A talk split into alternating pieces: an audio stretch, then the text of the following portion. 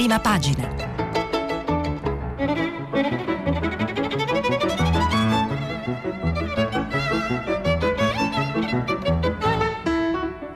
Questa settimana i giornali sono letti e commentati da Enrico Fontana, giornalista del mensile La Nuova Ecologia. Per intervenire telefonate al numero verde 800 050 333. Sms e WhatsApp anche vocali al numero 335 56 34 296. 7, 18 minuti e 18 secondi. Buongiorno alle ascoltatrici e agli ascoltatori di prima pagina da Enrico Fontana. Prima di iniziare la lettura dei giornali di oggi, vi ricordo che stiamo pubblicando i vostri messaggi sul sito di Radio 3. Vi do conto di un'ultima ora su uno dei temi trattati a lungo da Radio Tremondo condotta da Luigi Spinola, cioè le elezioni presidenziali negli Stati Uniti. L'ultima ora è un sondaggio della CNN. Per il 59% degli americani è stata la democratica Kamala Harris a vincere il dibattito contro il vicepresidente Mike Pence a Salt Lake City, che è andato appunto in onda eh, nella notte italiana ieri negli Stati Uniti. Lo rileva proprio un sondaggio di CNN, aggiungendo che il 38% degli spettatori invece ha ritenuto che a vincerlo sia stato l'attuale vicepresidente americano. Ovviamente i commenti dei due leader, il candidato Joe Biden e Trump, sono di segno opposto. Eh, eh Biden, Kamala ci ha resi tutti orgogliosi questa sera, invece per Trump... Eh, Pence sta facendo benissimo, lei è stata una macchina di gaff e questo è il Twitter dell'attuale presidente degli Stati Uniti. Eh, letto questa ultima ora, eh, ovviamente il tema della ripresa dei contagi purtroppo nel nostro paese e delle misure già adottate dal governo, ma anche di quelle che si stanno discutendo nello stesso governo e con le regioni è al centro di tutte le prime pagine di oggi, insieme ad altre notizie, ma le commenteremo più avanti. Partiamo dal Corriere della Sera. Corrono i contagi, ora c'è la stretta. Il virus e il ministro Speranza lavoriamo per evitare un altro blocco totale scontro con le regioni per i poteri limitati. Le regioni non potranno adottare provvedimenti meno restrittivi di quelli previsti dal governo, in sintesi. Ieri 3.678 positivi in più, mascherine all'aperto al chiuso, boccia, che appunto è il ministro degli affari regionali, annuncia l'arrivo di nuove misure eh, rapidamente nel richiamo in prima pagina, virus nuova stretta, mai così tanti contagi da metà aprile. Il totale dei contagiati, ricorda il Corriere della Sera, da febbraio è arrivato a quota 333.940. Le vittime ieri sono state 31. Ora più rigore, dice il Premier Giuseppe Conte. Nel DPCM, il decreto del Presidente del Consiglio dei Ministri, è, decisa, è stata decisa l'obbligatorietà dell'uso delle mascherine all'aperto e al chiuso. E poi già ricordate le due vicende. La prima, lavoriamo per evitare un altro lockdown, ricordato il Ministro della Salute Roberto Speranza, ma eh, c'è eh, già lo scontro con le regioni sui poteri. A proposito dell'utilizzo delle mascherine e di quello che prevede il decreto, per dare qualche elemento di informazione in più, segnalo nelle pagine interne del Corriere della Sera un ampio articolo di Fiorenza Sarzanini che proprio passa al setaccio le misure previste dal decreto. All'aperto con estranei, quando è obbligatorio utilizzare la mascherina, va indossata da 6 anni in su, eh, poi ci sono anche le nuove multe, raccomandata in casa quando non si è tra parenti. Eh, ricorda Fiorenza Sarzanini che appunto l'uso della mascherina diventa obbligatorio in tutta Italia all'aperto e in tutti i luoghi al chiuso diversi dalle abitazioni private, anche se con alcune eccezioni. Per chi contravviene a questo obbligo le multe previste vanno da 400 a 1000 euro. I controlli sono affidati alle forze dell'ordine, alle polizie locali e anche ai soldati impiegati nell'operazione Strade Sicure. Fiorenza Sarzanini eh, affronta 14 diverse domande con altrettante rapide risposte. Vado di corsa ma voglio accennarvele. Quando si deve indossare all'aperto, la mascherina va sempre a portata di mano rispettando le regole di igiene. Il testo del decreto parla di obbligo di indossarla in tutti i luoghi all'aperto, ad eccezione dei casi in cui, per le caratteristiche dei luoghi o per le circostanze di fatto, sia garantita in modo continuativo la condizione di isolamento rispetto a persone non conviventi. Tradotto, Bisogna metterla sempre quando si sta nelle strade o nelle piazze, se si passeggia in una zona isolata non si deve indossare, ma averla vicino per indossarla se si incontrano altre persone. Quando si deve indossare al chiuso, bisogna indossarla sempre nei luoghi chiusi quando non si sta soli. Deve essere indossata in ufficio? Nelle fabbriche va sempre messa, obbligatoria anche negli uffici, di nuovo a meno che non si, sia, non si stia in stanza da soli. Si deve indossare la mascherina per riprendere i mezzi pubblici, è obbligatoria su autobus e metropolitane, così come in treno e in aereo, va indossata anche alle fermate quando si è in attesa di salire sul mezzo pubblico. Sugli scuolabus la devono indossare gli studenti che hanno più di 6 anni. Come bisogna comportarsi in auto? Quando si viaggia o in moto la mascherina deve essere indossata se si sta in auto con persone non conviventi. La stessa cosa in moto. Ovviamente se si sta da soli non è obbligatorio metterla e non si deve metterla se si va in bici.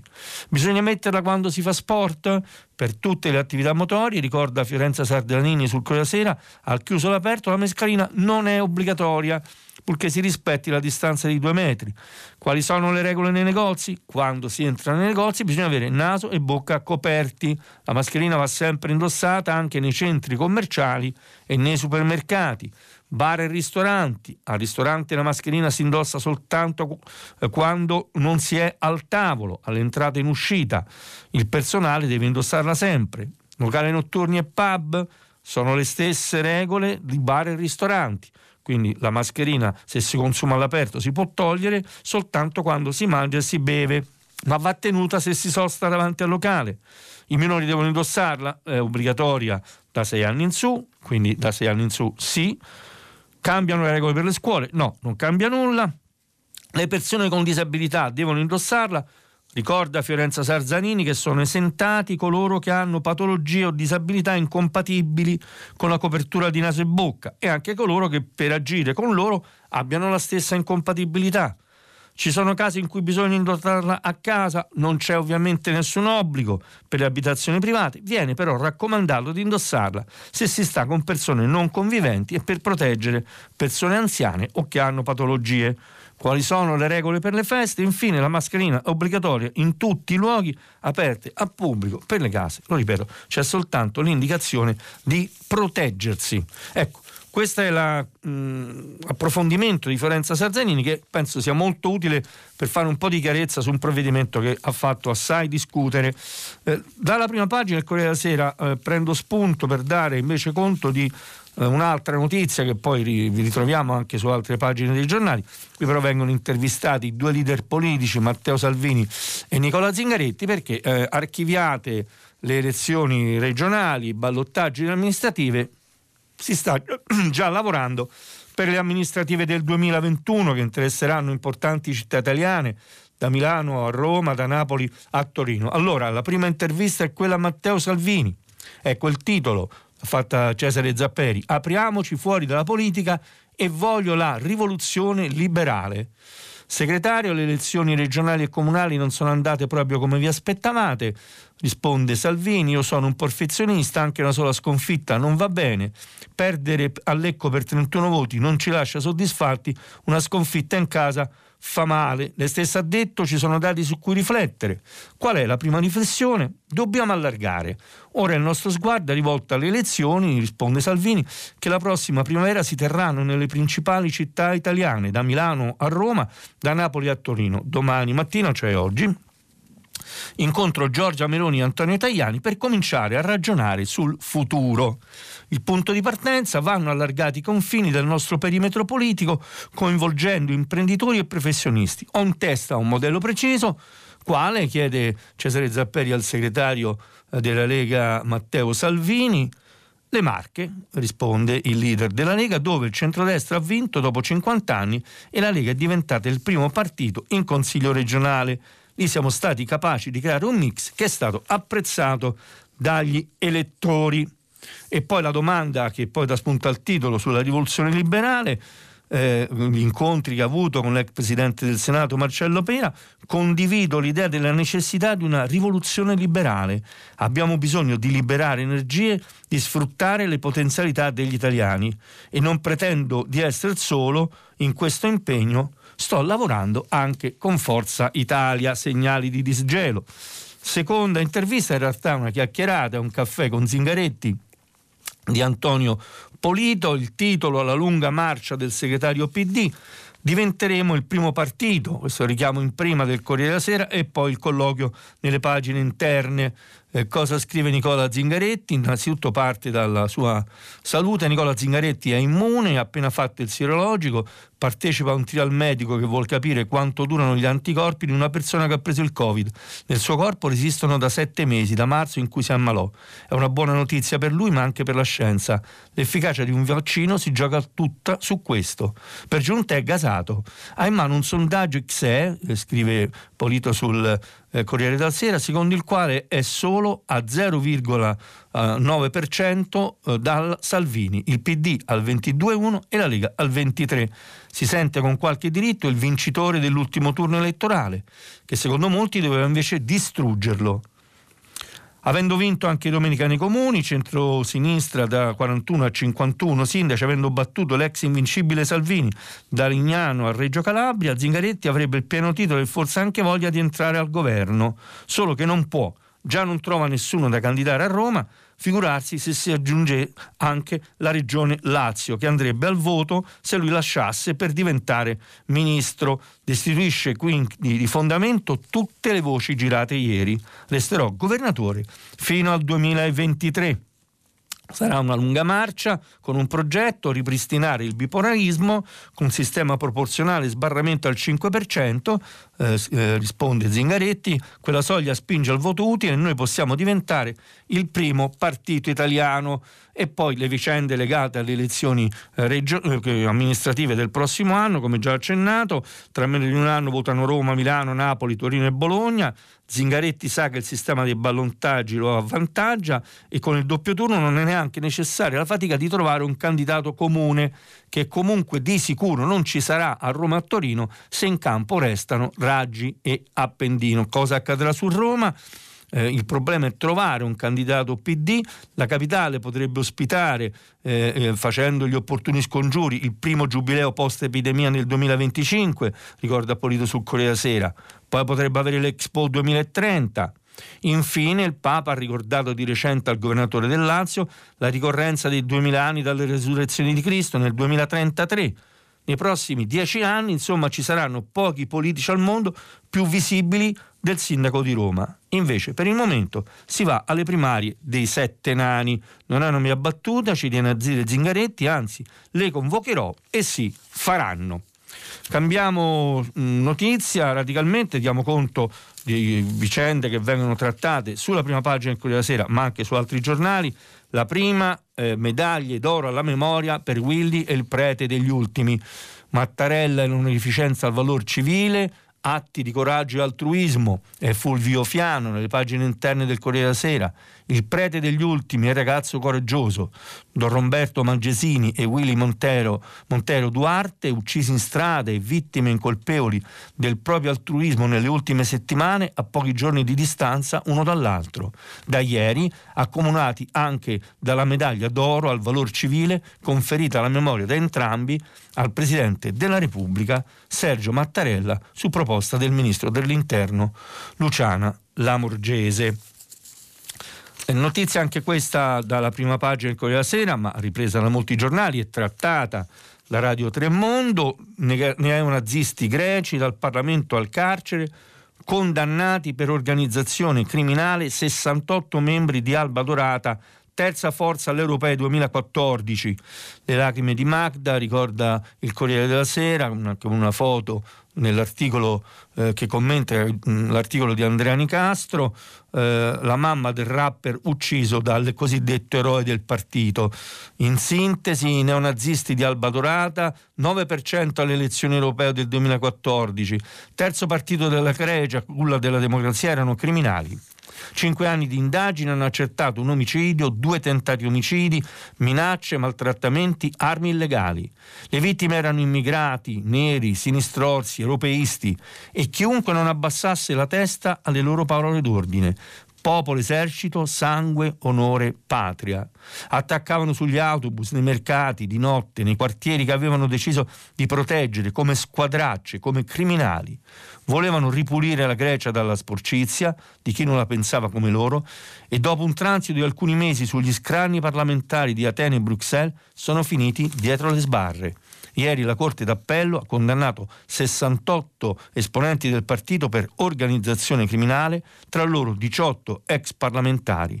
Fuori dall'aula 20.000 persone, ricorda Andreani Castro sul Corriere della Sera, hanno festeggiato il colpo di reni della loro democrazia. E poi c'è una notizia che forse è importante tanto quanto questa sentenza, che soprattutto restituisce giustizia ai parenti delle vittime, il crollo dei consensi. Alle elezioni del 2019 il partito ha ottenuto lo 0,11% e nessun seggio. Altra notizia che abbiamo affrontato già ieri, anche questa di nuovo trattata da Radio Tremondo, Kamchatka, l'eco-disastro è un giallo centinaia di pesci morti in spiaggia nella penisola russa. L'ipotesi dell'incidente in una base militare. Cosa scrive Francesco Giambertone sulla spiaggia vulcanica, paradiso dei surfisti russi da giorni c'è puzza di pesce marcio e benzina. La sabbia nera dello sport più famoso della penisola della Kamchatka, patrimonio dell'umanità per l'UNESCO, ora è coperta dai cadaveri portati dal mare. Polpi giganti, foche e granchi si ammassano a centinaia sulla riva senza vita, avvolti dall'acqua sporca e da una schiuma, schiuma giallognola. Cosa sia successo nel mare ondoso del Pacifico settentrionale che batte sul litorale è ancora un mistero, ma le autorità regionali e alla fine anche federali di Mosca hanno avviato delle indagini penali per capire cosa abbia causato, scrive il Corriere della Sera, il disastro ecologico più grave che questa terra abbia mai visto. Sono stati proprio i surfisti locali i primi ad accorgersi che qualcosa non andava a fine settembre. Dopo un po' che cavalcavano le onde hanno iniziato a sentire bruciore agli occhi, forti mal di testa, dolori alla gola, una volta fuori anche febbre, nausea e vomito è partita così eh, la denuncia sui social e poi questo mistero, il veleno della Kamchatka ad oggi non ha un padrone, ma la risposta forse si cela nel risico militare. Il comitato investigativo di Mosca ha analizzato le acque del Golfo, c'è una concentrazione di sostanze oleose quattro volte superiore alla volta e due volte e mezzo di fenoli. Ipotesi ufficiali per ora non ce ne sono, ma gli attivisti per l'ambiente sostengono che possa esserci stata una perdita di carburante per missili in una base militare sul fiume Nalicev che sfocia proprio lì, forse a causa di un movimento sismico l'area è piena di vulcani o di un errore durante un'esercitazione. Secondo Greenpeace Russia, Russia che pubblica immagini satellitari della macchia oleosa in movimento lungo la costa e continua le proprie indagini parallele portando scienziati e sub nella zona, almeno il 90% della vita sottomarina profonda è già morto. Prima pagina della stampa, ovviamente anche qui grande rilievo, impennata dei contagi, l'allarme di Ricciardi, che è il consigliere del ministro della Salute. Speranza, regioni addormentate, campagne Lombardia a rischio, test nelle scuole dai medici di base, ma approfitto di questa prima pagina per eh, leggervi rapidamente il commento di Francesca Sforza ad una notizia che abbiamo già dato ieri accennandola, il voto annunciato del Parlamento europeo alla legge sul clima, se anche la eh, UE, l'Unione Europea, adesso litiga sul piano green, scrive Francesca Sforza. Una nuova versione dell'Europa a due velocità è stata scritta ieri dal Parlamento europeo. Stavolta però non ci sono paesi che vogliono correre di più e altri costretti ad arrancare. Ci sono invece due sguardi diversi sul futuro, destinati però a orientare il presente di tutti.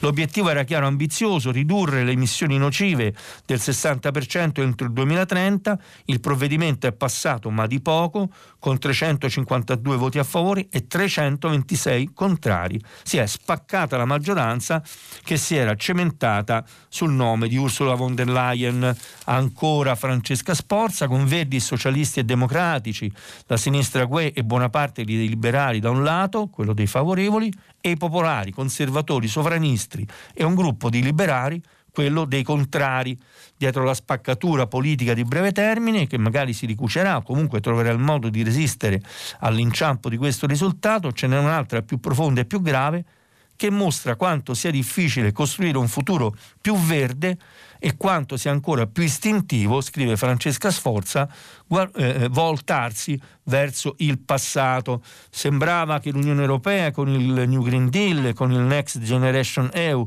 fosse un'avanguardia politica, un laboratorio di idee e proposte a fronte di grandi potenze che sceglievano battaglie di retroguardia, alimentavano un passato imbolsito e mezzo morto. Per questo il voto di ieri, al netto del risultato, ha un sapore tanto amaro. Manca un giorno all'appuntamento con il Friday for Future e proprio l'Europa sembra non abbia niente di veramente bello da mettersi. Accennavamo alla notizia del, eh, del dibattito politico che si è già aperto per le elezioni amministrative del 2021, pagine interne della stampa, l'articolo è di Fabio Martini. Roma, ipotesi primaria a dicembre, 7 già in corsa, stop a Calenda. Il PD ha proposto la candidatura a sindaco della capitale a quattro big che però non sarebbero disponibili. I quattro big, secondo eh, l'anticipazione, l'indiscrezione raccolte da Fabio Martini, contattati direttamente da Nicola Zingaretti, sarebbero l'ex presidente del Consiglio Enrico Letta, il presidente del Parlamento europeo in carica Davide Sassoli, il ministro dell'economia Roberto Gualtieri, il capo della polizia Franco Gabrielli, hanno tutti risposto di no negli ultimi giorni la sorpresa, molto dietro le quinte, ha fatto sapere ai vertici del PD di essere disponibile a parlarne un big, che invece non era stato interpellato. Carlo Calenda, romano, un personaggio con la grinta e lo spessore giusti per una sfida, scrive Fabio Martini, così impegnativa come la riconquista del Campidoglio. È molto quasi sicuro ormai che si andrà alle primarie, se la giocheranno la senatrice del PD Monica Cirinnati, 56 anni, scrive Fabio Martini, Giovanni Caudo di 55 anni, assessore all'urbanistica e ora presidente di municipio, Amedeo Ciacchi di 31 anni, anche lui presidente dell'ottavo municipio e Tobia Zevi di 37 anni. I giochi comunque sono ancora tutti aperti. La Repubblica, titolo d'apertura, virus, la paura del Sud. Boom di contagi, quasi 3.700 in un giorno, ora Campania, Puglia e Sicilia preoccupano il governo. Azzolina test salivari a scuola, i dubbi degli esperti del Comitato Tecnico Scientifico e poi assalto ai tamponi, code fino a sette ore. Ed è questa la notizia che approfondiamo un attimo sulle pagine interne di Repubblica. Code fino a sette ore, assalto al tampone, mai così tanti, 125.000 in un giorno. I drive-in non bastano più e il Lazio pensa di raddoppiarli. Per avere i risultati, scrive Michele Bocci su Repubblica, servono anche 5 giorni, medici di base pronti a fare i test rapidi. Ecco, e poi per eh, spiegare che cosa sta accadendo eh, in Italia, al di là di queste difficoltà, nel confronto con l'Europa, questi sono i dati raccolti da Michele Bocci. Nell'ultima settimana di settembre abbiamo fatto 1083 tamponi per 100.000 abitanti in Italia, contro i 1307 della Germania, i 1379 della Francia, 1598 sempre ogni 100.000 abitanti della Spagna.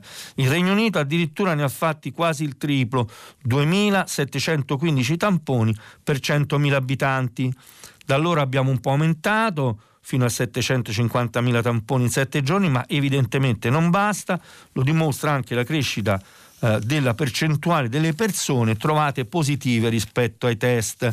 E viene intervistata da Viola eh, Giannoli, viene intervistato eh, il microbiologo eh, Andrea Crisanti, che è direttore del Dipartimento di Medicina Molecolare dell'Università di Padova, il padre del modello Veneto, che grazie a uno screening a tappeto, ricorda Repubblica, ha salvato la regione dalla prima ondata di Covid. Cosa dice Crisanti? Il mio piano ignorato, mesi buttati e ora piangiamo. Professore, ieri c'è stato un numero record di tamponi, oltre 125.000, 25.000 in più rispetto al giorno prima. Sono sufficienti per intercettare e contenere il virus? Vale la pena ricordarlo, i tamponi servono soprattutto a questo. 25.000 in più sono acqua fresca o una pezza calda. Io ne suggerivo 300-400.000 al giorno. Era fine agosto quando lei presentò il piano, un piano per quadruplicarli, che fine ha fatto? L'ho consegnato al ministro Federico D'Inca, al vice ministro Pierpaolo Sileri, che lo hanno sottoposto al CTS, il Comitato Tecnico Scientifico, poi non ho saputo più nulla. Cosa diceva? Suggerivo la necessità di un investimento logistico importante che avremmo potuto realizzare in due o tre mesi, la creazione di aree mobili di supporto sul territorio, tamponi low cost da 2 euro come quelli usati a Padova, a Padova. Lo dico contro me stesso, forse ad agosto eravamo già in ritardo e ora ne paghiamo le conseguenze. Repubblica in prima pagina, ma anche molti altri giornali, una notizia, cambiamo un attimo il punto di attenzione, il Nobel per la chimica per due donne, l'ingegneria, l'ingegneria del DNA premia le ricercatrici, le premiate sono Emmanuelle Charpentier e l'americana Jennifer Doudna, allora prima volta eh, di una coppia femminile, ricorda Elena Dusi, solo l'immaginazione può porre limiti alle applicazioni del CRISPR. Così l'Accademia svedese delle scienze ha motivato il Nobel per la chimica a Emmanuelle Charpentier e Jennifer Doudna, inventrici del metodo CRISPR è un nome complicato, ma può essere tradotto in modo semplice come taglia e cuci del DNA. Un soprannome appropriato, vista l'eleganza e la solarità delle due vincitrici, è la prima volta in oltre un secolo di Nobel, ricorda sempre Elena Dusi su Repubblica, che è un premio assegnato a due donne. Poiché non mancavano i pretendenti uomini, e visto anche che Nobel può essere assegnato a tre persone, quell'ultima sedia lasciata vuota dagli accademici svedesi è parso un gesto di finezza per concentrare tutta la luce sulla coppia Charpentier-Dudna, francese di 52 anni la prima, americana di 58 la seconda. La scelta è servita anche a lasciare fuori dai saloni di Stoccolma la poca edificante battaglia dei brevetti che danno in furia per una tecnica rivoluzionaria per tutti i laboratori di biologia del mondo. Per capire un po' meglio di che cosa si tratta, Luigi Naldini, direttore dell'Istituto Saranfere Tenepol per la terapia genica a Milano, lo spiega così.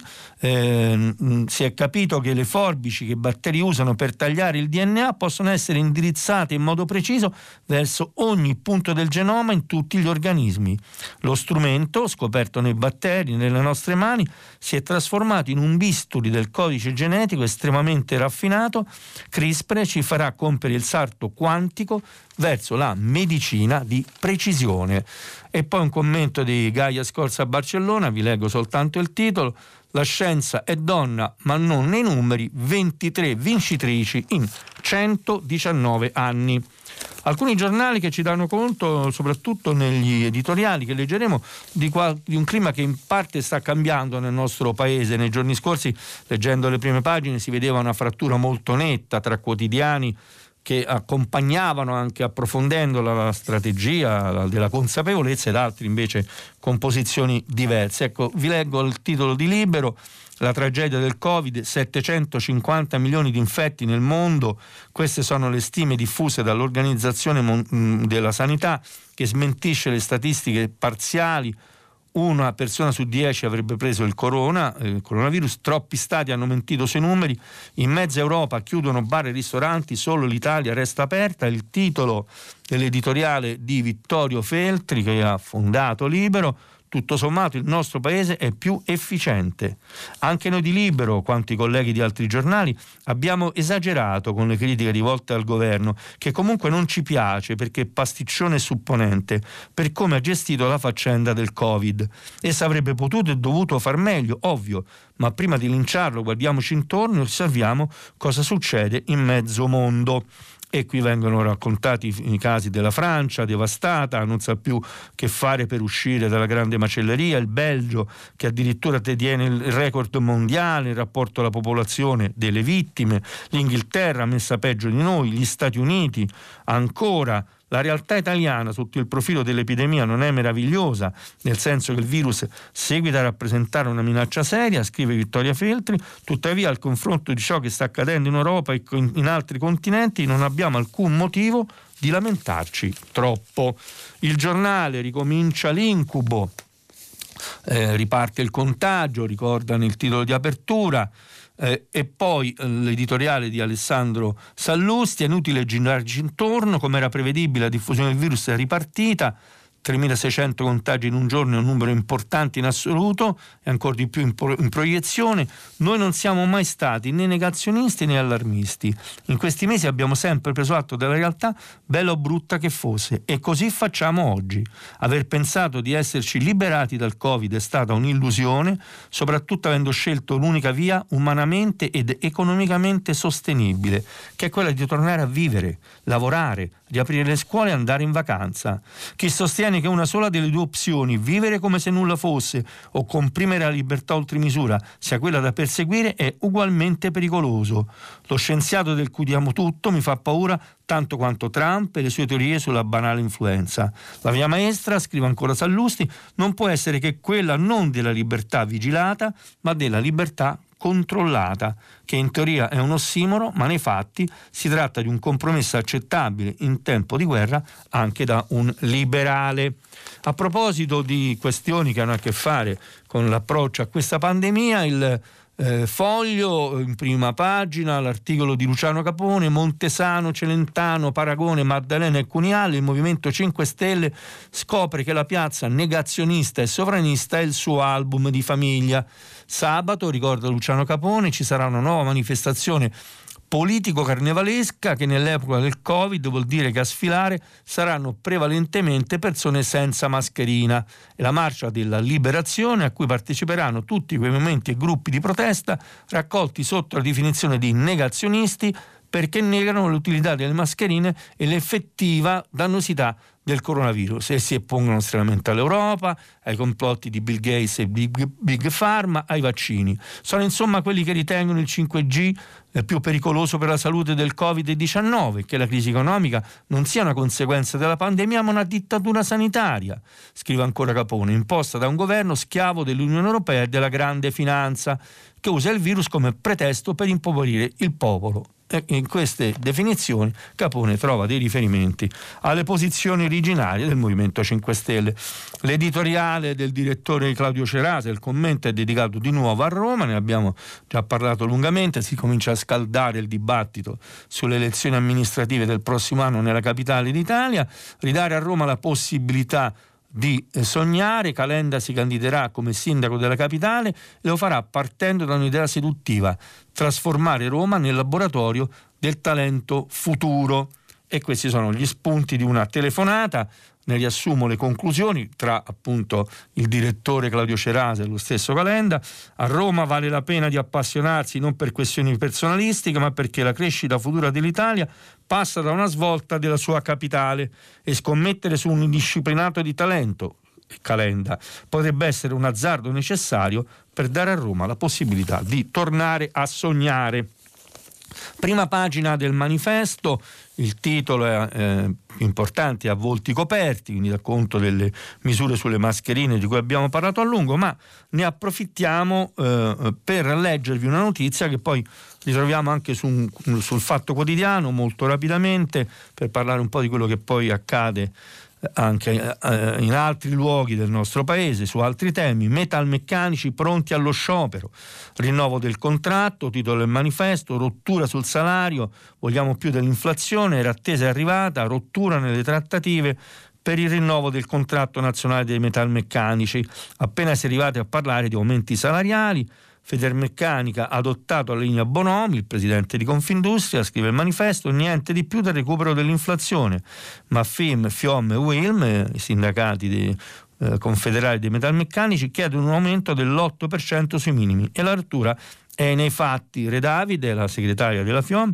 Federmeccanica parla di crisi Covid, ma aveva la stessa posizione già a novembre scorso. Eh, nel manifesto, eh, sul manifesto ha il supplemento extraterrestre che è dedicato alla partenza, un richiamo anche in prima pagina eh, della, dell'iniziativa a Torino del Salone del Gusto in un'edizione assolutamente straordinaria. Recovery Food, il titolo globale conviviale digitale, durerà sei mesi la tredicesima edizione di Terra Madre, il Salone del Gusto che comincia oggi a Torino, migliaia di iniziative per dialogare nel mondo con filosofi, antropologi, scrittori, economisti e intellettuali di cibo come risorsa per salvare il pianeta e di un nuovo futuro sostenibile. E poi domenica 18 ottobre, ricorda sempre il supplemento l'extraterrestre del manifesto, presidi slow food aperti per scoprire il piacere della biodiversità con le eccellenze dei produttori italiani. Terra, co- terra, madre nonostante il Covid è il titolo del contributo di Carlo Petrini che conclude così. Eh, poteva tutto ciò tacere questa idea di un, di un, cibo che ripensa l'umanità nell'anno più difficile della nostra storia tempora- contemporanea, potevamo rimandare tutto proprio nel momento in cui maggiore e più necessario è l'ascolto delle voci di questa comunità di produttori ed agricoltori. No, non potevamo, non volevamo e così da domani per sei mesi le nostre comunità troveranno un modo nuovo di far sentire la loro voce ancora più forte, una voce che grazie alla capillarità degli eventi fisici e al potenziale degli strumenti digitali potrà raggiungere un numero ancora più ampio di persone. Prima pagina del Fatto Quotidiano. Anche qui ovviamente eh, grande spazio alle vicende legate alla pandemia, Campania e Lombardia, maglie nere del Covid, il mascherine all'aperto e al chiuso, specie con parenti fragili, ma eh, accennavo alla notizia della rottura delle trattative per il rinnovo del contratto dei metalmeccanici, il rinnovo in stallo, titola il Fatto Quotidiano, riecco Bonomi Original, scontro con le tute blu, Tute blu aumenti da beffa, secondo il Fatto Quotidiano, Federmeccanica 39 euro in tre anni, Bonomi fa saltare il rinnovo, l'articolo è di Roberto Rotunno eh, che parla di un secondo banco di prova per il presidente di Confindustria. Il primo l'ho avuto a fine luglio con il contratto dell'industria alimentare, rinnovo con 50, 150 euro di aumento firmato soltanto da tre associazioni di imprese su 13 e questo ha segnato una profonda frattura all'interno della stessa fede alimentare. La linea del presidente della Confindustria è molto rigida, ma non tutti lo seguono. Apriamo con questa notizia una finestra su altre notizie di carattere economico e non solo, lo facciamo con il messaggero. Anche qui il titolo è sempre dedicato alle vicende dei contagi, contagi come nel lockdown, fate attenzione in famiglia, Speranza che scrive, che racconta come si è al lavoro per evitare chiusure totali, ma dicevo le notizie economiche, lite nel governo sulle nomine e Covid, meno 2,2 miliardi di ricavi, di che cosa stiamo parlando? All'Italia c'è una voragine nei conti una in casa solo 260 milioni, scrive Umberto Mancini, e poi una riduzione dei ricavi di 2,2 miliardi solo nei primi nove mesi e la disperata richiesta al governo di altri 150 milioni per continuare a volare. All'Italia sempre più sull'orlo dell'abisso, abbandonata a se stessa, in stallo tra l'inancio sempre più lontano e fallimento perché nonostante l'emergenza Covid il governo non ha ancora varato la NUCO che dovrebbe decollare a giugno e non ha ancora scelto il nuovo CDA che avrebbe dovuto fronteggiare la crisi mettendo a punto il piano industriale. Sempre prima pagina del messaggero a fronte di un'Alitalia che rischia di chiudere, la notizia di un investimento nelle famose infrastrutture ferroviarie, Roma-Pescara, due ore in treno, la ferrovia che avvicina i mari sarà un investimento da 6,75 miliardi di euro. Da Roma a Pescara in treno in due ore contro le tre attuali, il progetto della nuova linea è pronto, si viaggerà in media a 160 km all'ora, ricorda Jacopo Orsini sul messaggero, con punte di 200, un piano appunto da oltre 6,5 miliardi di euro, eh, con 250 che servono a rendere la linea utilizzabile anche per le merci, ci vorranno sette anni di lavoro. A proposito di economia e di tasse, eh, Italia oggi in prima pagina, rimborsi veloci e zero accessi. Il fisco fa i conti con l'emergenza Covid e programma restituzioni sprint, assistenza virtuale e controlli da remoto, ma dal 2021 ripartiranno le lettere di compliance, cioè le lettere di accertamento bonario, chiamiamolo così. L'Agenzia delle Entrate eh, scrive Italia Oggi in prima pagina, disegna linee guida 2020-2022 facendo eh, i conti con il perdurare dell'emergenza Covid-19. La priorità strategica, si legge nel report, è di fornire assistenza e servizi agli utenti e ai contribuenti attraverso l'interazione a distanza. Speriamo bene. Prima pagina, sole 24 ore, accennavo alle notizie economiche, beh, eh, qui Restarti, campioni del Made in Italy tentano la riscossa, si dà conto dell'iniziativa che abbiamo già commentato ieri, promossa dal Sole 24 Ore eh, Financial Times, dall'agrifood al lusso, da Industria 4.0 allo spazio per la ripartenza dopo il Covid eh, e-commerce e digitale per innovare il tradizionale saper fare italiano, Made in Italy che ha bisogno di nuovi canali di comunicazione, politiche industriali mirate per aiutare chi in questi mesi ha sofferto di più. La seconda giornata di Made in Italy del Restart, il rilancio dell'economia italiana nel mondo post-Covid ha avuto oltre 9.000 utenti collegati, ricorda il Sole 24 Ore. Tra i settori più dinamici l'aerospazio che lavora con l'Europa e gli Stati Uniti per il ritorno sulla Luna eh, sognare non fa mai male, ma anche moda, design, agroindustria e manifattura che hanno pagato in modo diverso le conseguenze del lockdown, ricorda sempre il Sole 24 ore in prima pagina, cercando nuove strade per tornare a crescere sui mercati internazionali. Industrie che chiedono che le istituzioni non si lasciano sfuggire la grande occasione europea del Recovery Fund. Abbiamo già letto sulla prima pagina del mattino di ieri come a questo Recovery Fund guardino per non lasciarselo sfuggire anche i clan criminali, in particolare la Camorra. Intervista del mattino in prima pagina al prefetto eh, di Napoli.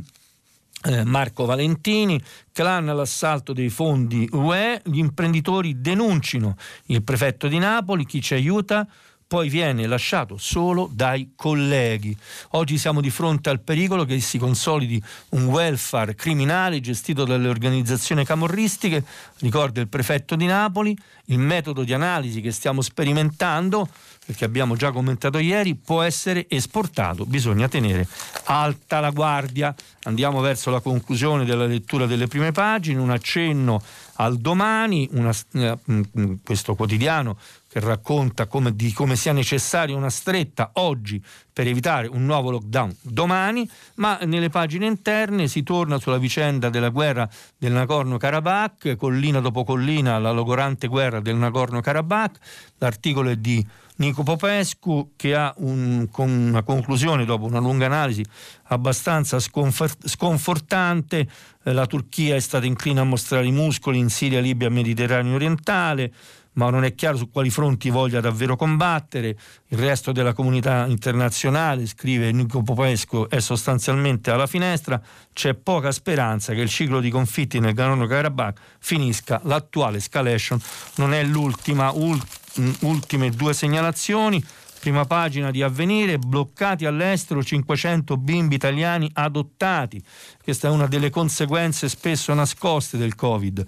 I nostri figli, 500 figli adottati nel mondo, attendono da mesi l'arrivo in Italia e l'articolo denuncia di Luciano Moia e eh, con un'intervista alla ministra Bonetti che replica arriveranno 2,3 milioni per favorire la ripartenza di queste difficili adozioni e il dialogo non si ferma e infine in edicola Famiglia Cristiana, la copertina ovviamente è dedicata a Fratelli Tutti, la nuova enciclica del Papa firmata da Assisi, fermiamo il mondo malato con la fratellanza. Bene, si conclude così la lettura delle prime pagine di oggi. Vi ricordo che dopo una breve pausa pubblicitaria torneremo insieme con il consueto filo diretto. Enrico Fontana, giornalista del mensile La Nuova Ecologia, ha terminato la lettura dei giornali di oggi. Per intervenire chiamate il numero verde 800 050 333. Sms e WhatsApp anche vocali al numero 335 56 34 296. Si apre adesso il filo diretto di prima pagina per intervenire e porre domande a Enrico Fontana, giornalista del mensile La Nuova Ecologia. Chiamate il numero verde 800 050 333. Sms e WhatsApp anche vocali al numero 335 56 34 296.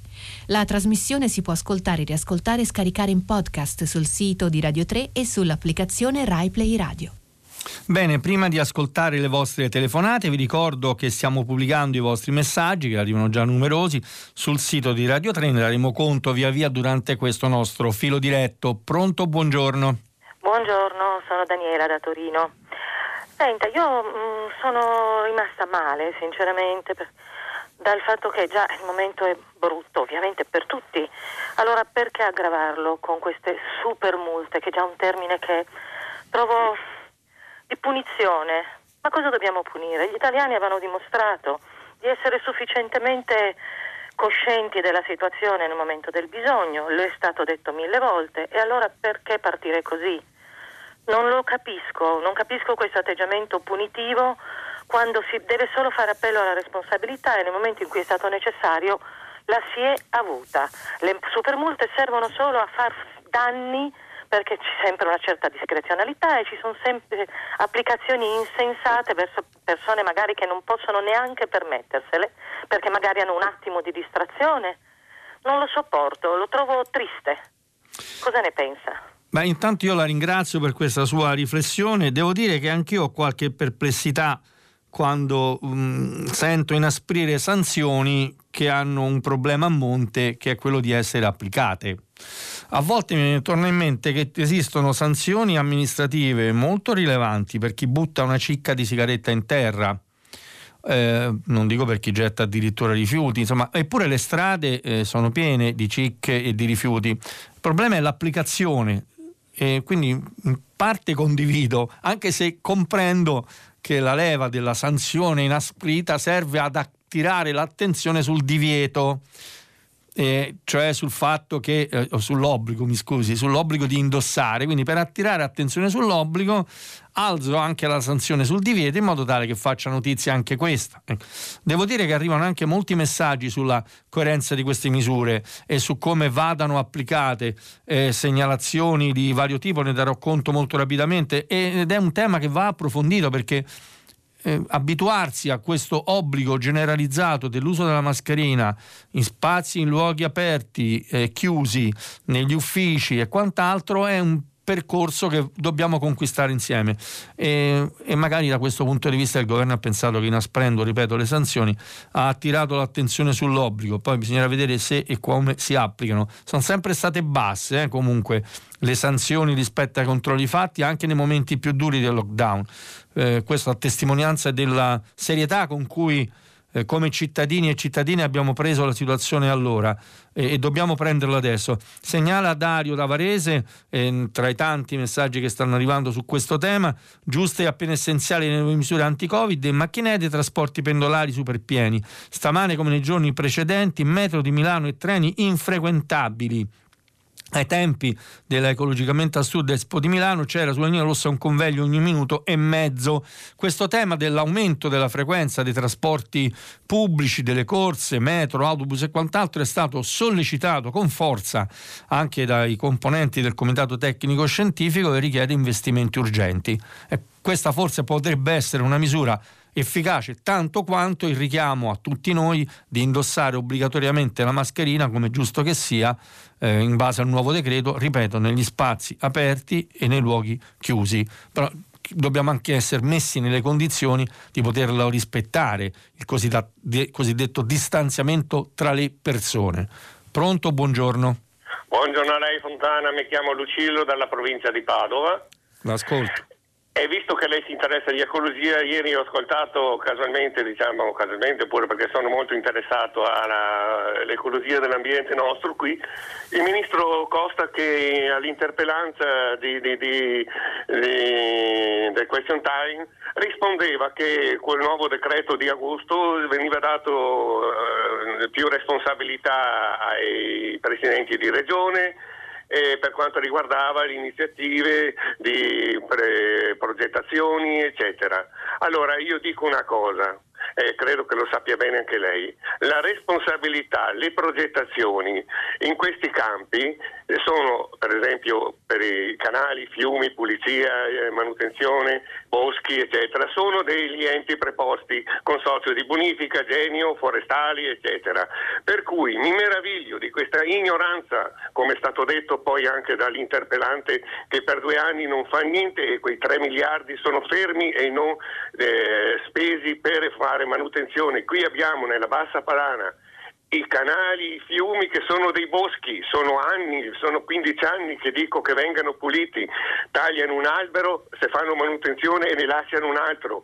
Allora queste persone fanno solo proclami, fanno solo annunci, fanno solo minacce, come diceva Daniela, con tutte le giustificazioni della sua risposta, però abbiamo persone che sono incompetenti, vadano a casa, come ha detto l'interpellante, non sono adeguati al compito che manovra e è, diciamo, come si può dire, causa di vittime. La sua segnalazione è molto chiara, non ho seguito nello specifico questa vicenda, però devo dire, non per fare difese d'ufficio del ministro dell'ambiente Sergio Costa, insomma, ma in merito alla competenza, ecco, ricordo che il nostro ministro dell'ambiente di ora è capitato anche con i suoi predecessori, ha una lunga competenza in materia ambientale specifica, avendo svolto per anni un lavoro molto intenso sul versante della repressione dei fenomeni di illegalità ambientali quando era nel corpo forestale prima e nei carabinieri forestali poi. Ma al di là di questo, non conosco diciamo quindi la vicenda specifica e non voglio esprimere un giudizio, eh, segnala l'ascoltatore un dato di realtà quanti sono i soggetti che nel nostro paese hanno competenza diretta per effettuare interventi che possono essere interventi di sistemazione di sponde fluviali, eh, di eh, appunto interventi di risanamento di aree eh, da bonificare, di zone sottoposte a dissesto idrogeologico. Quante competenze si sovrappongono e si intrecciano che consentono all'uno di dire spesso è competenza dell'altro. È una giungla lo sa chi ci si misura magari concretamente con queste progettualità. Quello che eh, andrebbe fatto e che ancora purtroppo non si è riusciti a fare è disboscarla metaforicamente, ma questa giungla, in modo tale da avvicinare per quanto è possibile sempre di più la competenza al soggetto che ha le responsabilità e i mezzi tecnici, le strutture progettuali, gli uffici, il personale in grado di realizzare l'intervento, perché altrimenti resta tutto sulla carta. Questa prossimità tra l'area su cui si deve intervenire, il tema di cui ci si deve occupare, le competenze degli uffici pubblici e le risorse, renderebbe sicuramente più fluido il flusso delle risorse finanziarie e soprattutto, eh, concludo, consentirebbe a noi cittadini di monitorare le responsabilità di Tizio o di Caio, perché sappiamo esattamente a chi spetta il compito di farlo. Adesso invece è un continuo rimbalzare e poi alla fine della fiera, come è accaduto anche dopo l'ennesimo eh, disastro, le vittime causate dall'ennesima ondata di maltempo, è un rimbalzare continuo di responsabilità e di accuse dai comuni verso il governo, dal governo verso le regioni e viceversa. Pronto, buongiorno. Buongiorno signor Fontana, Giuseppe dalla provincia di Venezia. Eh, faccio riferimento alle notizie che, di cui avete, si è parlato ieri a filo diretto riguardante la galleria nuova sotto le Alpi tra Torino e Lione.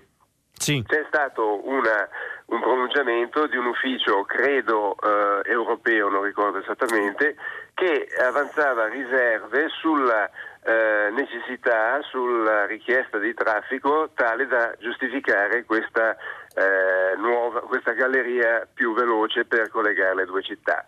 Ecco, io eh, vorrei eh, fare tra le tante considerazioni due considerazioni abbastanza eh, importanti, credo, sul fatto che questa galleria, questa nuova, questo rafforzamento della, della Torino-Lione è, è, il frutto di uno studio che eh, l'Europa, i paesi europei hanno fatto a livello europeo per individuare miglioramenti per avere una rete di collegamento ferroviario, non autostradale, ferroviario, tra i vari paesi dell'Europa. Adesso mi sembra strano che un ramo di questa importantissima ragnatela venga valutato da qualcuno come probabilmente non necessario. Quindi questa è una riserva fondamentale che mi mette Uh, veramente in sospetto su queste, queste, affermazioni. L'altra considerazione che vorrei fare è che al di là dell'aumento della velocità di collegamento tra, facendo questa galleria, c'è anche il fatto che oggi un treno con tutte le sue merci e passeggeri per passare le Alpi su questa linea sale dai 250 metri sul livello del mare di Torino fino a circa 1300 metri di Bardonecchia, okay? dove trova una galleria da 10 km, 15 km come sono. La, e quindi fa un dislivello di eh, quasi, eh, dunque, eh, scusi, 250, 1300, 1000, 1000 metri sì. grosso modo. Okay. Con la nuova galleria il treno dovrebbe salire so, da Torino solo fino a Chiomonte, Susa, che è a circa 750 metri e vuol dire che deve salire soltanto 500 metri. Immagini lei il risparmio di energia e conseguente minore produzione di CO2 che si farebbe con questa soluzione. Ecco, la sua la sua puntualizzazione è chiara, io mi scuso se ogni tanto intervengo, ma è solo per, per, dare agio anche agli altri ascoltatori di poter intervenire. Ricostruisco un attimo che cosa è accaduto, perché ne abbiamo letto un articolo di Gianni Barbacetto sul Fatto Quotidiano.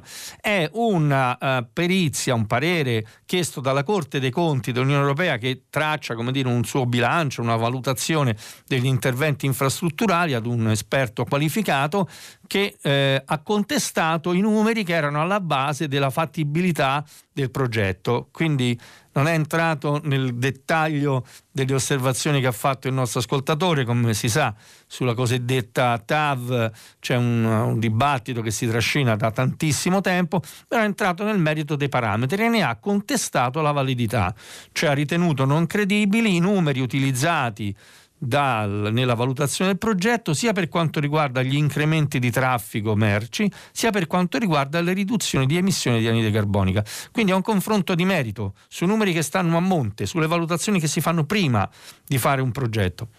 Si comprende che essendo la Corte dei Conti europea un organismo che vigila, ha una sua terzietà e che è difficilmente accusabile di essere pro o, o, contro la TAV una qualsiasi infrastruttura. Per questo le abbiamo sottolineate perché sono riflessioni che meriteranno, meritano sicuramente un ulteriore approfondimento, sempre a proposito di scelte di, su cui si discute perché nessuna persona di buon senso è contraria all'incremento del trasporto merci su rotaia piuttosto che su gomma anche tenendo conto del fatto che noi da questo punto di vista abbiamo tanti primati su tanti settori, siamo veramente una delle Cenerentole in Europa, buona parte delle merci in Italia transita ancora su gomma, ma anche per cose molto, molto banali, per mancanze molto più banali di una linea ad alta velocità, addirittura i collegamenti ferroviari tra un porto come Gioia Tauro e la linea ferroviaria che c'è dietro, ma insomma non voglio dilungarmi troppo. C'è Lorenzo D'Ancona che mi fa una domanda invece sul cosiddetto idrogeno verde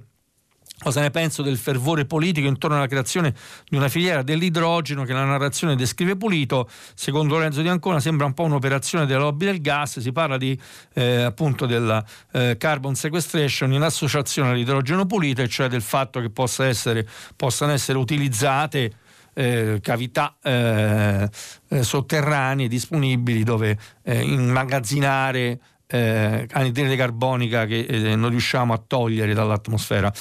In realtà l'idrogeno verde non, non, ha un legame diretto col gas, anzi al contrario, i progetti di cui si discute, che in Germania hanno cominciato a trovare un primo sviluppo, che sono al centro dell'attenzione del dibattito in Italia, perché potrebbero disegnare un futuro radicalmente nuovo per l'acciaieria di Taranto, dove la contraddizione tra produzione dell'acciaio e tutela dell'ambiente e della salute delle persone è drammatica eh, questo idrogeno proviene dall'energia alla base per produrlo è quella eh, derivante da fonti rinnovabili. Quindi se c'è un idrogeno verde, ehm, rispondo così, non può che essere un idrogeno che è il risultato di un processo industriale produttivo che all'origine ha eh, energia prodotta dall'eolico o dal solare fotovoltaico, perché altrimenti non è idrogeno verde, è idrogeno per carità, mm, utile come vettore, ma quello è. Eh, un, velocemente un altro messaggio che riguarda invece il tema delle mascherine perché Marta da Belluno che torna sulla notizia che ho letto anche dalla prima pagina del foglio sento una prossima manifestazione di negazionisti per una presunta libertà eh, andrebbero fermati e multati se si assembrano senza mascherina non si tratta di fulcore mi chiedo se non ci siano gli estremi per vietare la manifestazione o imporre rispetto delle regole dell'emergenza sulla prima probabilmente no, perché la manifestazione ad oggi risulta eh, autorizzata. Sulla seconda, il rispetto delle regole, io direi decisamente sì. Pronto, buongiorno. L'ascolto. Pronto? Sì, sì, l'ascolto, buongiorno. Buongiorno, mi chiamo Clorinda, telefono da Sessa Urunca, provincia di Caserta. E io eh, sono, eh, voglio accendere la luce eh, un poco su questi il premio Nobel dato a due donne, eh, premio Nobel alla chimica, ma bisognerebbe precisare che è il premio Nobel alla biochimica. in quanto queste due scienziate hanno trovato una tecnica per manipolare il DNA. A me sembra che l'informazione è più attenta a mettere, ad accendere la luce sui buchi neri anziché sulla scienza della vita. Eh, dottor Fontana, io eh, sono molto mm, perplessa sulla è preoccupata per l'ignoranza degli adulti. I bambini i ragazzi sono molto interessati sul tema del DNA perché è qualcosa che eh, accomuna tutti, ma come già ha dimostrato eh, l'esperienza eh, della Rosalind Franklin, ossia la scienziata che eh, per prima scoprì eh, la struttura del DNA, a me sembra che gli adulti in modo particolare non sono consapevoli delle potenzialità, dell'immenso potere che eh, l'uomo ha acquisito appunto con la manipolazione del DNA. E io um, vorrei che il tema fosse diffuso in una maniera più capillare su questo uh, argomento perché è un potere addirittura eh, sulla vita e, e, gli adulti purtroppo non hanno questa informazione diffusa. E lei che cosa ne pensa? Che cosa, quali eh, potenzialità potremmo avere invece in positivo, eh, visto che eh, per quanto riguarda il cibo, il cosiddetto diciamo, eh, cibo di, Fre- eh, di Frankenstein, insomma il eh, risultato dell'applicazione di questa forbice biologica non è stato positivo. Ecco. Grazie innanzitutto per la puntuale segnalazione. Io penso, eh, mi è capitato anche di dirlo in altre passate edizioni di prima pagina che il problema in Italia della cosiddetta emergenza educativa riguardi sicuramente eh, soprattutto i più giovani che vengono esclusi per tante ragioni dal, da un accesso eh, effettivo all'istruzione e alla formazione, ma soprattutto gli adulti. Quindi se c'è un, un tasto su cui battere l'emergenza educativa delle persone adulte nel nostro paese, questo lo condivido. No, la, la il premio Nobel è un premio Nobel appunto alla biochimica, due donne, ma è un premio Nobel che tocca una disciplina delicatissima perché ha delle potenzialità straordinarie se la pensiamo applicata soprattutto alla cura delle persone, quindi se andiamo a guardare quello che si può fare grazie a questa scoperta scientifica per risolvere problemi eh, in modo radicale ne parlava leggendo l'articolo su Repubblica appunto del salto quantico verso la medicina di precisione, no? una medicina sempre più eh, puntuale, precisa e meno invasiva, ma anche i rischi che si corrono, come accennava bene la nostra ascoltatrice, non c'è mai una neutralità della scienza da questo punto di vista.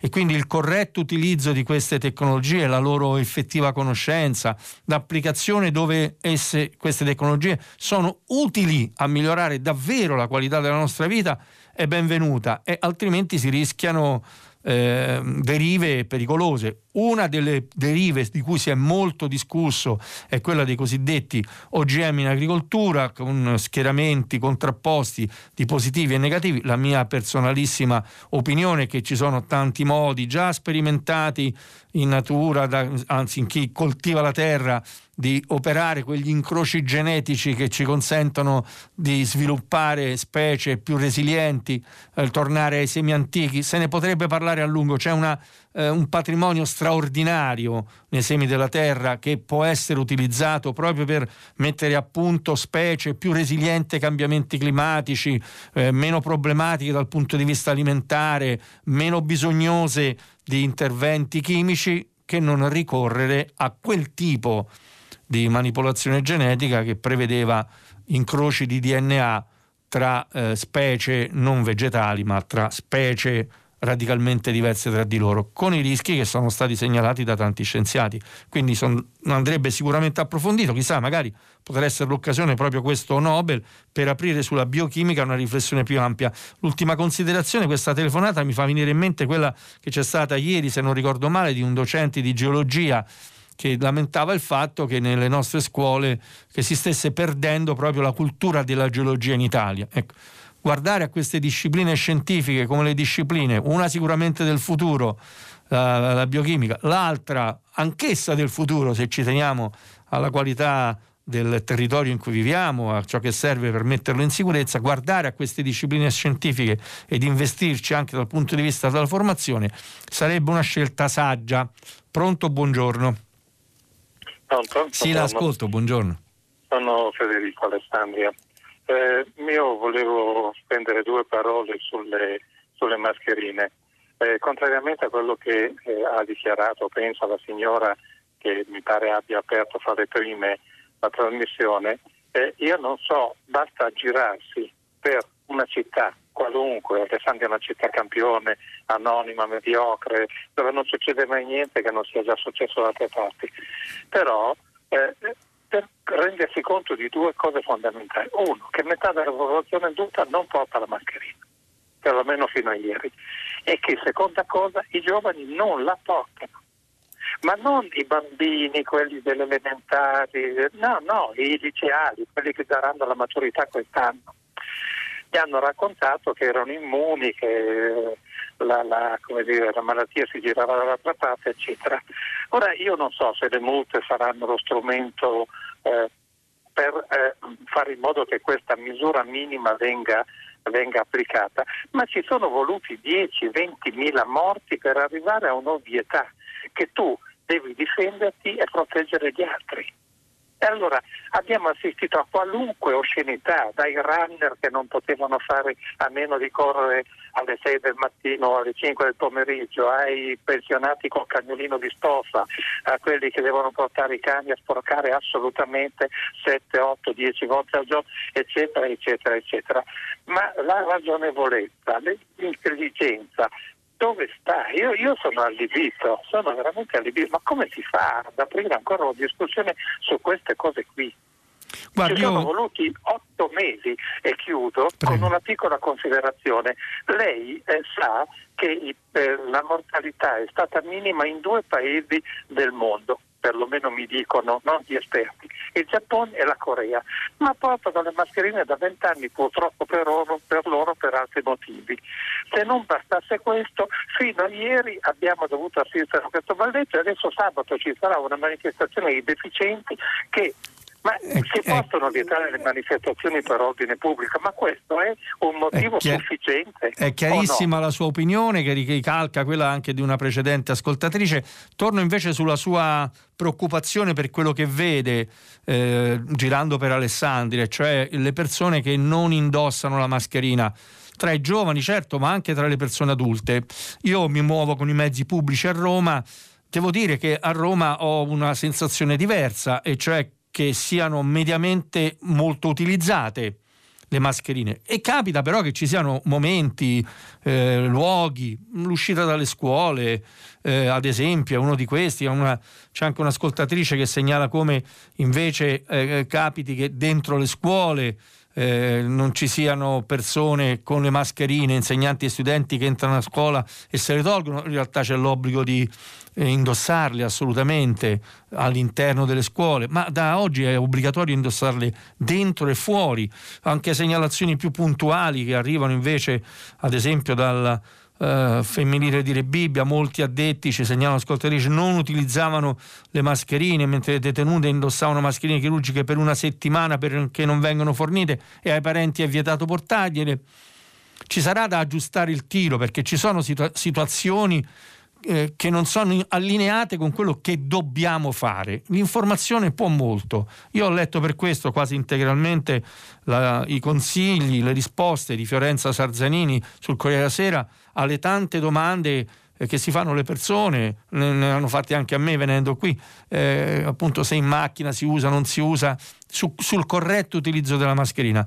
Di una cosa eh, però possiamo essere certi, che è l'unica misura concreta, immediata, per garantire la nostra salute e la salute di chi ci è vicino, che possiamo adottare oggi, da subito. È l'unica che c'è, insieme alle cautele e alle precauzioni previste, attendendo che arrivino i vaccini, i farmaci, quello che ci consentirà di vivere diversamente una situazione di difficoltà, di costrizione, perché è difficile cambiare abitudini, però se abbiamo quella responsabilità che è stata accennata prima, e cioè che da questo dipende la nostra e l'altrui salute, forse lo facciamo eh, con minor peso. Ecco, possiamo farlo con uno spirito diverso.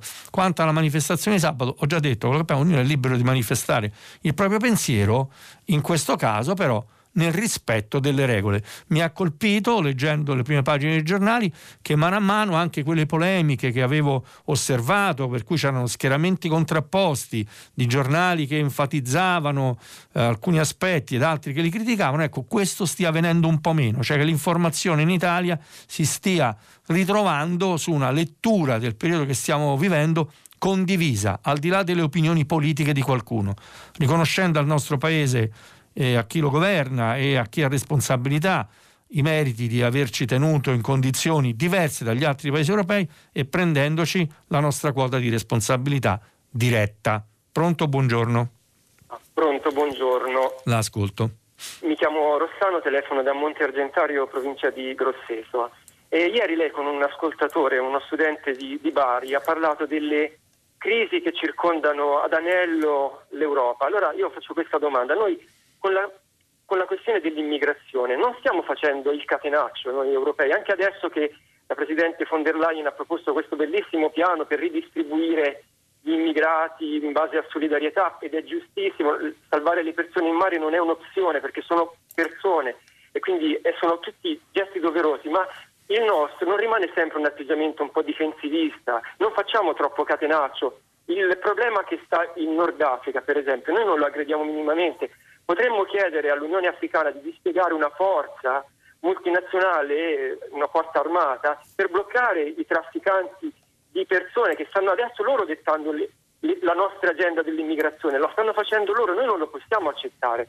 Noi come europei non abbiamo bisogno di fare una politica un po' più d'attacco, con una persona sola, con un rappresentante unico per la politica estera europea che parli avendo dietro un esercito unico europeo, che quindi abbia più forza. Questo anche con il nostro vicino Erdogan, che lo stesso è molto prepotente nei nostri confronti e usa i, migrati, i, i poveri emigrati come mezzo. E questo è inaccettabile. La sua, grazie a lei per la passione e anche la precisione con cui ha esposto la sua opinione. Io sono un europeista convinto, lo dico senza mezze misure. Quanta più Europa riusciamo a costruire, tanto più riusciremo ad essere eh, noi, persone che in Europa viviamo, consapevoli delle sfide che abbiamo di fronte, del fatto che da soli non si va da nessuna parte. Eh, dovrebbe avere l'Unione Europea una politica molto più attiva sul Mediterraneo e sui paesi che si affacciano sul Mediterraneo perché è il mare, del, è il mare non solo dell'Italia, della Francia, della Spagna, della Jugos- dell'ex Jugoslavia e quant'altro, è il mare d'Europa, è un, una parte importantissima del, dei confini europei, una politica molto più attiva, dovremmo avere una maggiore capacità di interagire con i paesi che soffrono condizioni di difficoltà economiche, sociali, moltiplicate dal Covid e che sono alla base di buona parte dei flussi migratori. Ma per fare questo ci vuole che i cittadini chiedano più Europa. E quindi è un po' il serpente che si morde la coda per certi aspetti. Più Europa significa anche questo, eh, affrontare e risolvere questi problemi in maniera davvero efficace. Condivido, dovremmo essere da questo punto di vista come Unione Europea molto più presenti di quanto non riusciamo ad essere finora sulla scena internazionale. Approfitto prima di da ascoltare la prossima telefonata per dare conto di due messaggi tra i tanti che sono arrivati. Il primo, Adriana da Latina, che torna sul tema della medicina territoriale, la medicina di base eh, appunto crede Adriana sarebbe buono almeno in via sperimentale per un tempo determinato trasformare i medici di base in medici che abbiano responsabilità di un quartiere, di un territorio e affiancare a ciascuno di essi un'equipe sociosanitaria mobile addestrata per curare a domicilio la maggior parte dei cittadini senza soffocare le strutture ospedaliere. Prevenzione e terapia riportate sul territorio. Assolutamente sì in qualche caso sta accadendo, ad esempio a Roma con le ASL che organizzano le case della salute, dove ci sono queste caratteristiche, andrebbero sicuramente potenziate e rafforzate. È una risposta molto concreta che darebbe risultati assai positivi anche perché i medici di famiglia sono davvero in prima linea. Ne porto una testimonianza diretta senza raccontare nulla di personale perché mia moglie è appunto un medico di famiglia, quindi ne parlo con una qualche cognizione di causa. E invece l'altra notizia riguarda gli investimenti da fare con eh, il Recovery Fund, c'è una, un nostro ascoltatore che richiama, si augura, anzi ascoltatrice Nina, eh, in tutta questa confusione su come spendere i soldi che arriveranno, spero che metteranno il rifacimento della rete idrica nazionale, che è un colabrodo da nord a sud, darebbe lavoro aiuterebbe il risparmio di acqua e l'ambiente. Assolutamente sì, come non essere d'accordo? Pronto, buongiorno. Buongiorno, eh, mi chiamo Osse eh, Edoardo, sì. eh, telefono dalla provincia di Arezzo. Buongiorno. Eh, ho mh, mm, sentito che eh, anche lei ne ha parlato eh, della questione della condanna di Alba Dorata in Grecia. Ehm, volevo che questo mh, mm, evento fosse mh, mm, abbastanza esaltato eh, e poco, ancora poco trattato dalla stampa e, e forse perché la Grecia è un po' scomparsa dal, dal radar della, della stampa, del, dell'attenzione eh, pubblica dopo la grandissima crisi che eh, sta superando ancora, eh, crisi economica e crisi politica. E adesso eh, invece esce con questa eh, condanna fortissima di questo partito neonazista che addirittura degli assassini eh, diffusi. Mi pare che questo eh, tema mm, sia poco trattato, eppure anche altri paesi d'Europa hanno eh, problemi simili, non c'è soltanto Alba Dorata, ci sono una parte soprattutto all'est della Germania e altri paesi insomma, che sopportano, tollerano la presenza di partiti e di gruppi fortemente eh, eh, spinti verso la criminalità. La condanna eh, come criminale di un intero partito che era arrivato ad essere il terzo eh, nella classifica dei partiti ellenici eh, ci fa notare come sia possibile combattere meglio questa, questo cancro. Condivido eh, questa sua opinione, la ringrazio per averla sottolineata, ne ho dato conto nella lettura delle prime pagine dei giornali almeno sulla stampa italiana è stata molto commentata, vanno analizzate meglio le conseguenze di questa sentenza che stabilisce un precedente. Si può indagare per fatti specifici, raggiungere elementi di prova e saldare le posizioni politiche pubbliche di alcune organizzazioni con i comportamenti criminali e i comportamenti criminali possono essere, come nel caso di Alba Dorata, eh, adeguatamente sanzionati. Pronto, buongiorno per l'ultima telefonata di oggi. Buongiorno, io sono Mustafa e vi chiamo da Treviso. E volevo soltanto segnalare una bella notizia che ho visto sul giornale e si tratta della svolta, una rivoluzione proprio linguistico antirazzista che è stata deciso da un documento di 44 pagine dal Senato tedesco eh, che proprio eh, fa una, uh, un'educazione agli impiegati dello Stato sulla comunicazione antirazzista. Addirittura hanno eh, vietato di usare la parola straniero oppure immigrante negli uffici, perché è una cosa che è molto importante per l'integrazione perché io lo parlo da immigrato e sentirsi escluso è molto facile nell'impiega, eh, nei, nei, negli uffici pubblici. A volte si eh, capita proprio che eh, l'impiegato ti fa sentire proprio uno straniero.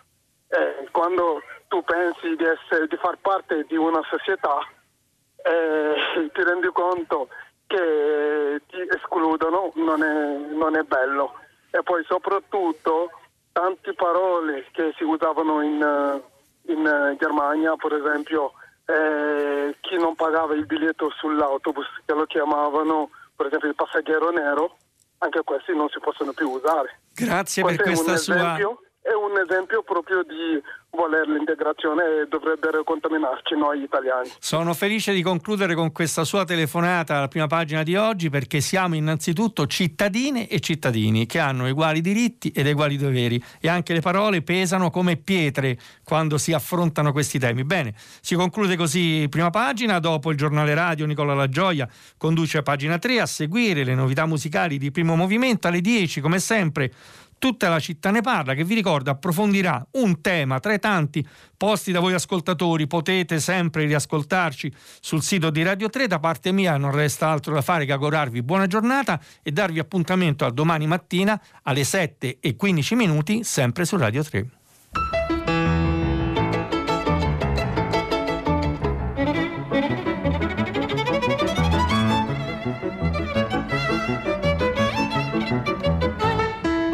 Enrico Fontana, giornalista del mensile La Nuova Ecologia, ha letto e commentato i giornali di oggi. Prima pagina un programma a cura di Cristiana Castellotti, in redazione Maria Chiara Beranec, Natascia Cerqueti, Manuel De Lucia, Cettina Flaccavento, Giulia Nucci. Posta elettronica, prima pagina chiocciolarai.it. La trasmissione si può ascoltare, riascoltare e scaricare in podcast sul sito di Radio 3 e sull'applicazione Rai Play Radio.